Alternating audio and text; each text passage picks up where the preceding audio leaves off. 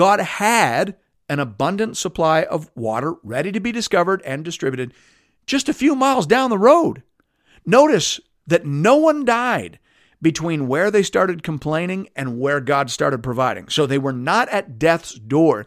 They were just impatient and tired of waiting.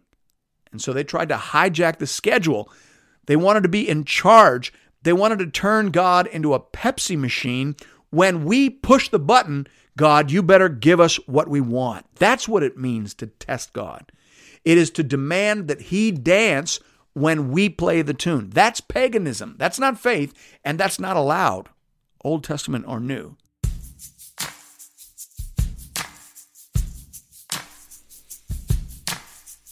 Welcome to Into the Word with Paul Carter. I'm your host, Woody Woodland.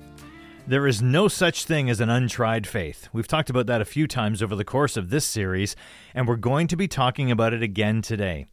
God had an abundant supply just a few miles down the road, but waiting and believing that when you are tired and thirsty and agitated is a significant test of faith. Here to tell us more about that is our Bible teacher at Into the Word, Pastor Paul Carter. Your word is a lamp unto my feet. If you have your Bible with you, I'd love for you to open it now to Exodus chapter 17. This is another testing story. I've said this a couple times now. There is no such thing as an untried faith. God doesn't just save, He tests, He tries, He stretches, and He sanctifies. Thanks be to God. Hear now the word of the Lord, beginning at verse 1. All the congregation of the people of Israel moved on from the wilderness of sin by stages, according to the commandment of the Lord, and camped at Rephidim. But there was no water for the people to drink. Now, we'll just pause here for a quick geographical note. Thus far, Israel has been traveling south along the east coast of the Red Sea. The Sinai Peninsula is shaped roughly like Florida in the United States of America. So, if you imagine the Israelites traveling south along the coast of the Gulf of Mexico, you get the general idea. But now they begin to strike inland toward Mount Sinai. Mount Sinai, to continue our Florida comparison, is roughly in the same place as Lake Okeechobee. That is to say, that it is near the bottom in terms of the north south axis and in the middle in terms of the east west axis. Just shy of Mount Sinai, there was an oasis called Rephidim, which was usually a reliable source of water. But here we are told that for some reason it was dry. Perhaps there had been less than the usual supply of rain. Regardless of the reason, once again, the people are very disappointed. When you expect relief and you don't get it, that can be very destabilizing as here. Now, this oasis is only about a day's walk from Sinai, so they are near the end of this stage of the journey. But as we see here, God has one more test for them before they arrive. So the people are thirsty and disappointed and angry. We pick up the story at verse 2. Therefore, the people quarreled with Moses and said, Give us water to drink. And Moses said to them, Why do you quarrel with me? Why do you test the Lord? But the people thirsted there for water. And the people grumbled against Moses and said, Why did you bring us up out of Egypt to kill us and our children and our livestock with thirst? So Moses cried to the Lord, What shall I do with this people? They're almost ready to stone me.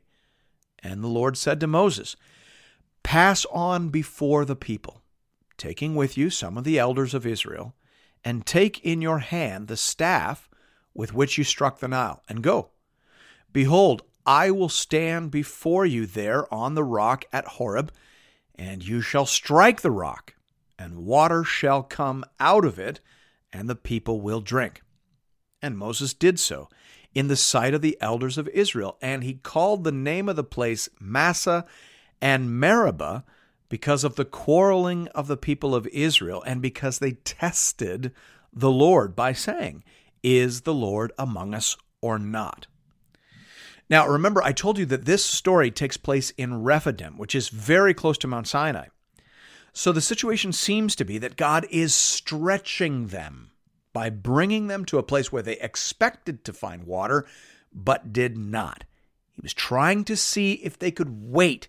He was trying to see if they could press through a little difficulty. Faith is pretty easy when breakfast arrives on time every day. Faith is pretty easy when your belly is full and your mind is at ease, but it's a little harder when you have something legitimate to worry about. It's another thing entirely when you are running on fumes, and that is what is going on here.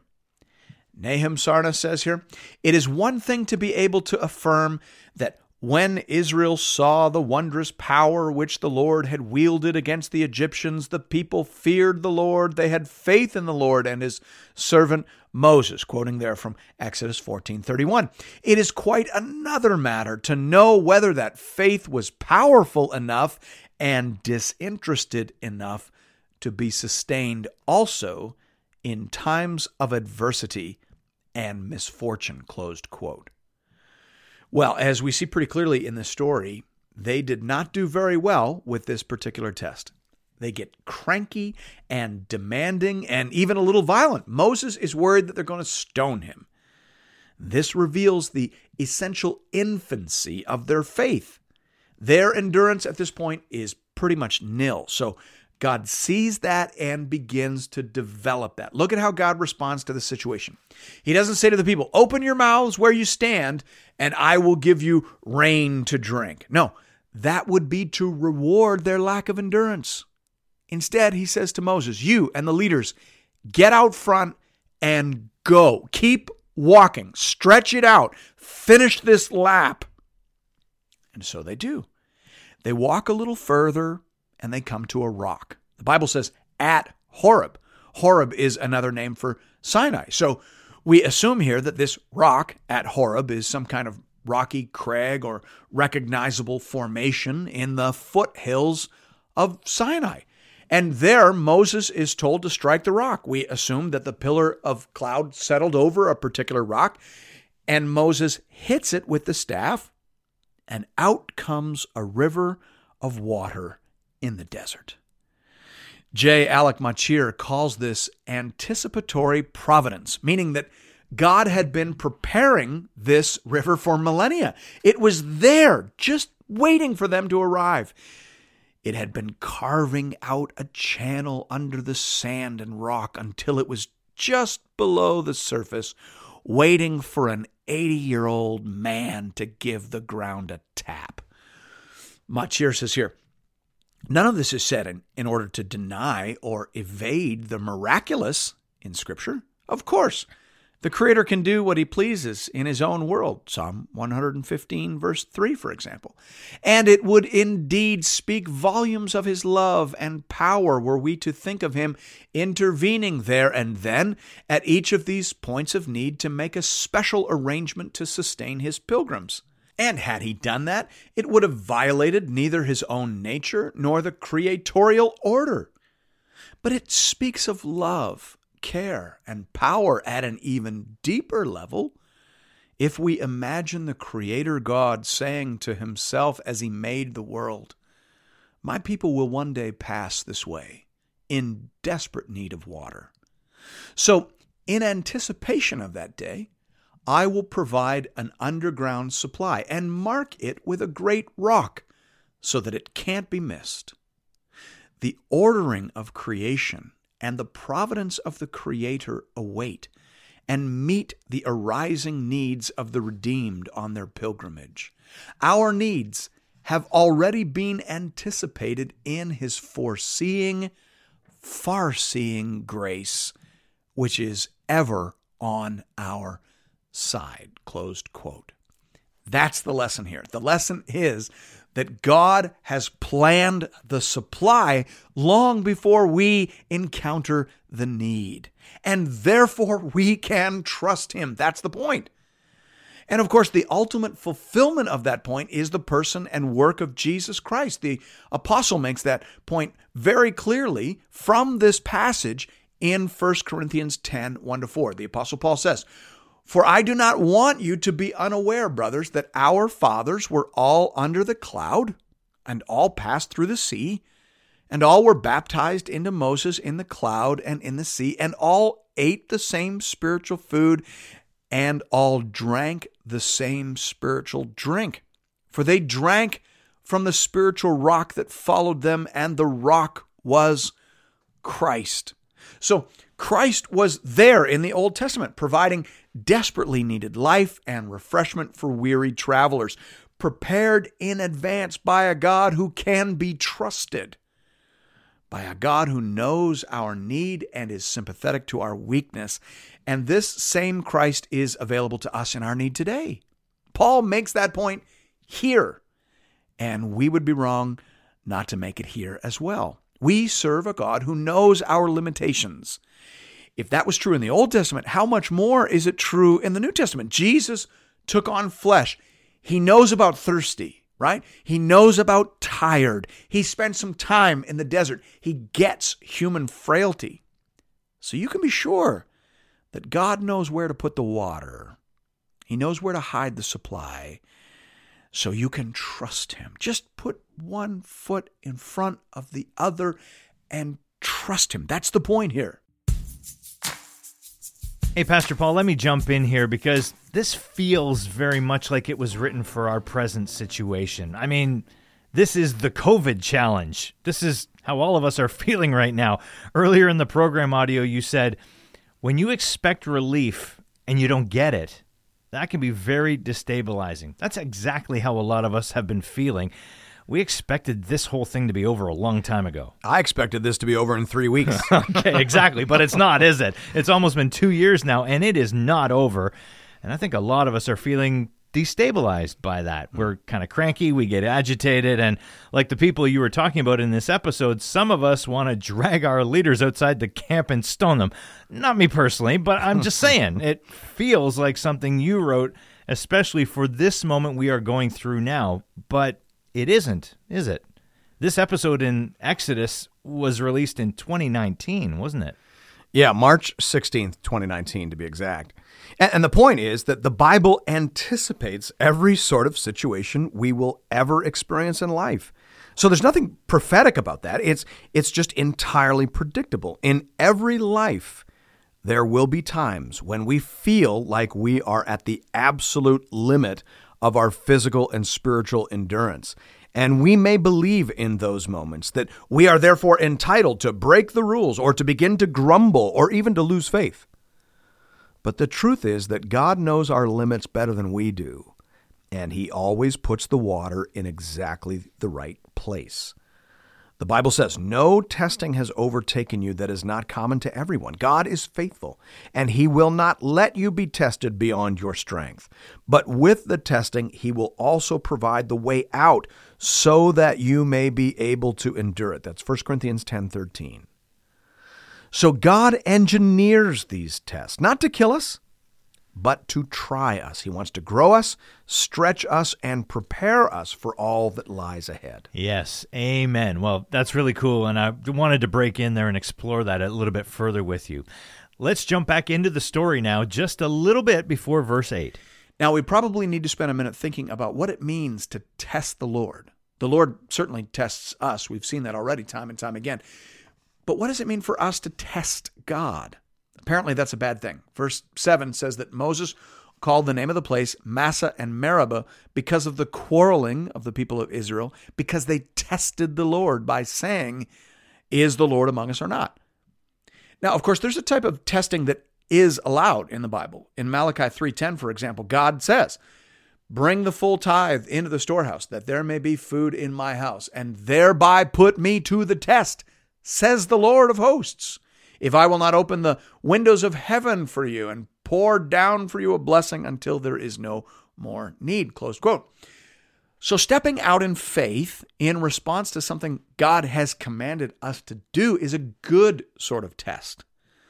But this story in Exodus 17 is obviously a bad sort of test. So, how do we tell the difference? What is bad testing? Douglas Stuart is helpful here. He says that what is impermissible is the sort of testing of God that is really an attempt to get something out of Him earlier or in greater quantity or the like than would otherwise happen. Close quote. That seems to be exactly what's happening in this story. God had an abundant supply of water ready to be discovered and distributed just a few miles down the road. Notice that no one died between where they started complaining and where God started providing. So they were not at death's door. They were just impatient and tired of waiting. And so they tried to hijack the schedule. They wanted to be in charge. They wanted to turn God into a Pepsi machine. When we push the button, God, you better give us what we want. That's what it means to test God.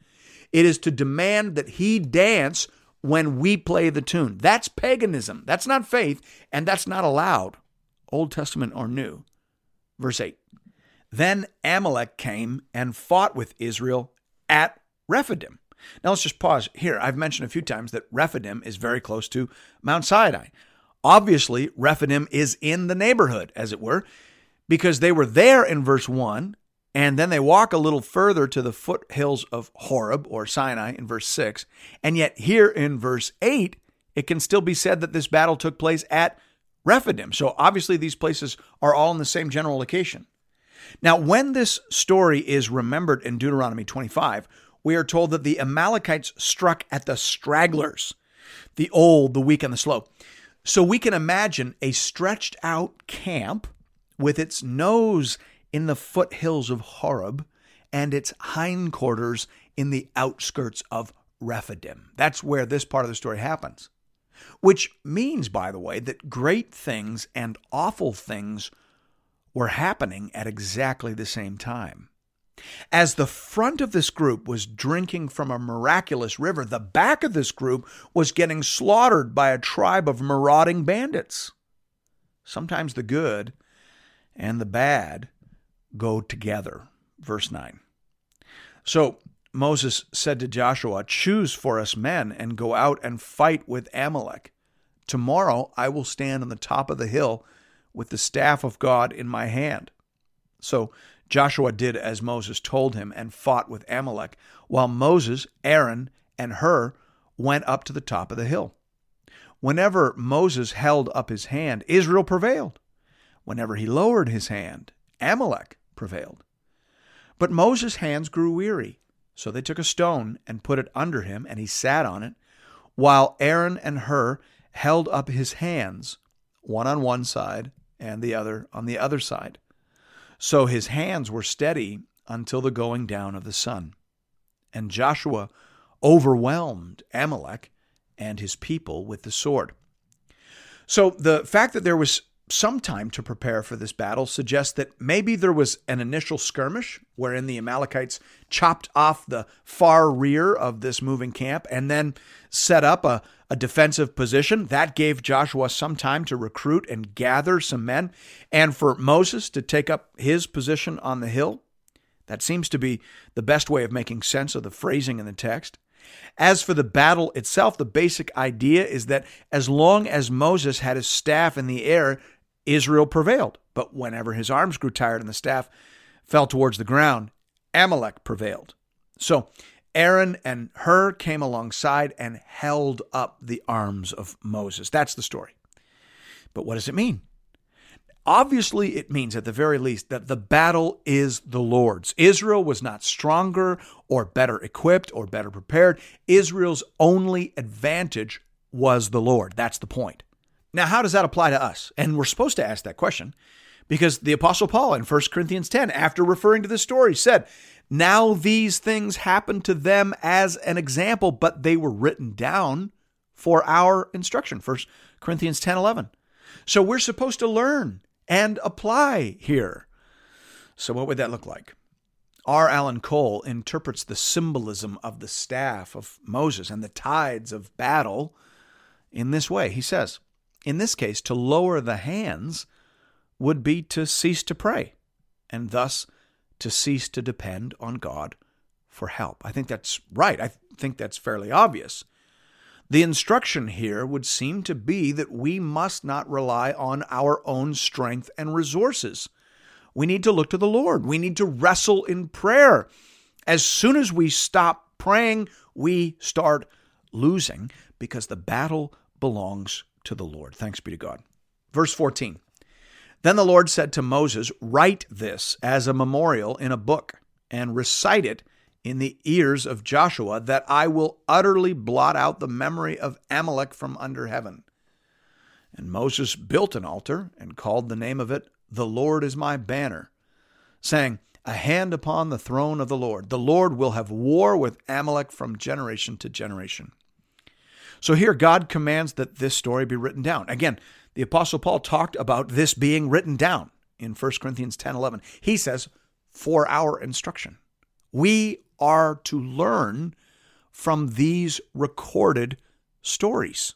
They are to be preserved. Through them, God is speaking to his covenant community. He is saying that those who oppose the people of God will be severely judged. And he is saying that he is the one who fights for us and he is the one who provides for us. Thanks be to God. Pastor Paul, I want to go back to something you said a few minutes ago in the program audio. You said, quote, great things and awful things were happening at the exact same time. As the front of this group was drinking from a miraculous river, the back of this group was getting slaughtered by a tribe of marauding bandits. Sometimes the good and the bad go together. Do you think that when we look back on this story, our COVID 19 desert marathon, that we will say the same thing? That great things and awful things were happening at the same time? Yeah, I do think that. I think there are a lot of great things happening right now in the church. I was on a panel a few weeks ago with a group of pastors from across the country, literally across the country. We had a pastor from Vancouver and a pastor from Newfoundland and several points in between. And they were saying that COVID has functioned as a massive sift in the church. It has shaken and sifted out people who maybe needed to be sifted out. And it has returned us to the center and core of our life and ministry. All of a sudden, simple is good again. All the pastors on that panel were saying that their churches were healthier, stronger, and more focused on the things at the core now than they had been 22 months ago. Mm, so that's the good stuff, the great stuff. But there is some awful stuff going on too, isn't there? Yeah, there is. I, I think it's fair to say that the devil has been nipping away at our hindquarters over the last 22 months. I sat in on a presentation for pastors with Ed Stetzer, who said that if you were to take the, the 100 average evangelicals in America before this pandemic, one third of them, so 33, grew in Christ over the course of this pandemic and became more connected in their faith, more connected to their church. One third, so again, that's that's another 33, are still there, but he said they're really in trouble. And then the last third have disappeared altogether. They were blown away by the pressures of this pandemic. Wow, that that's a huge percentage. Yeah. Those are people like in this story who were straggling a little bit and the devil came and ambushed them. He dragged them off into the woods or into the internet more likely, and we may never see them again. So yeah, just like in this story, great things and awful things are happening simultaneously. Which reminds me of the note you ended on the need for constant intercessory prayer. Yeah, I really do think that's the need of the hour. This pandemic has awakened us to the fact that we live in a dangerous world. So we need to be firmly rooted in the unchanging Word of God. And we need to be diligently praying for one another and for our leaders. Yeah, I love that imagery of Aaron and Hur holding up the arms of Moses. Yeah, that's exactly what we need right now. So if you go to a church, and I hope you do, if you go to a church, I am officially recruiting you right now to pray earnestly and regularly for your leaders because it is a battle out there. And if we didn't know that 22 months ago, we definitely know it now. Mm-hmm. Amen. Well, as always, friends, if you are looking for more Bible teaching from Pastor Paul, you can find that over at the Into the Word website at intotheword.ca or you can download the Into the Word app at the iTunes Store or on Google Play. We've got a brand new series releasing right now on the book of Ezra, and you can find that on the website or through the Into the Word app. And don't forget to tune in to Life 100.3 next Sunday morning for the next chapter in our journey together through the book of Exodus. We'll see you then. Your word is a lamp unto my feet